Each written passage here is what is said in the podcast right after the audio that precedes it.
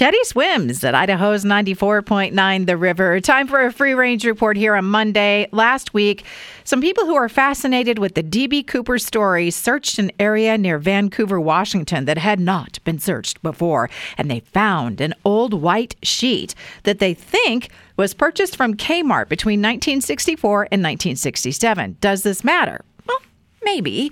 One of the flight attendants on the hijacked plane says she saw Cooper wrapping the ransom cash in white material. Testing will be done on the fibers. Why do we love scary stuff? There's a scientific explanation called predator inspection. It's an evolutionary principle. Morbid curiosity is a way to gain info about the most dangerous things and then practice dealing with the scary things.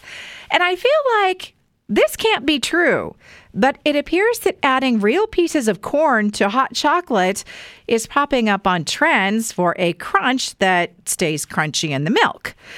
Eminem rapped about his mom's spaghetti in the song Lose Yourself in 2002. Now he's selling mom's spaghetti sauce in stores.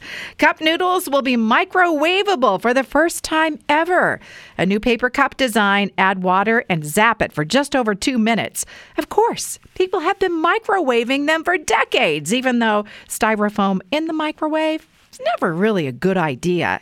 And a study about online meetings shows the reason that we feel so mentally exhausted by them is not because of information and technology overload, it's because we're all bored. That's a wrap on the Free Range Report tonight. Past editions at riverboise.com and on Apple Podcasts.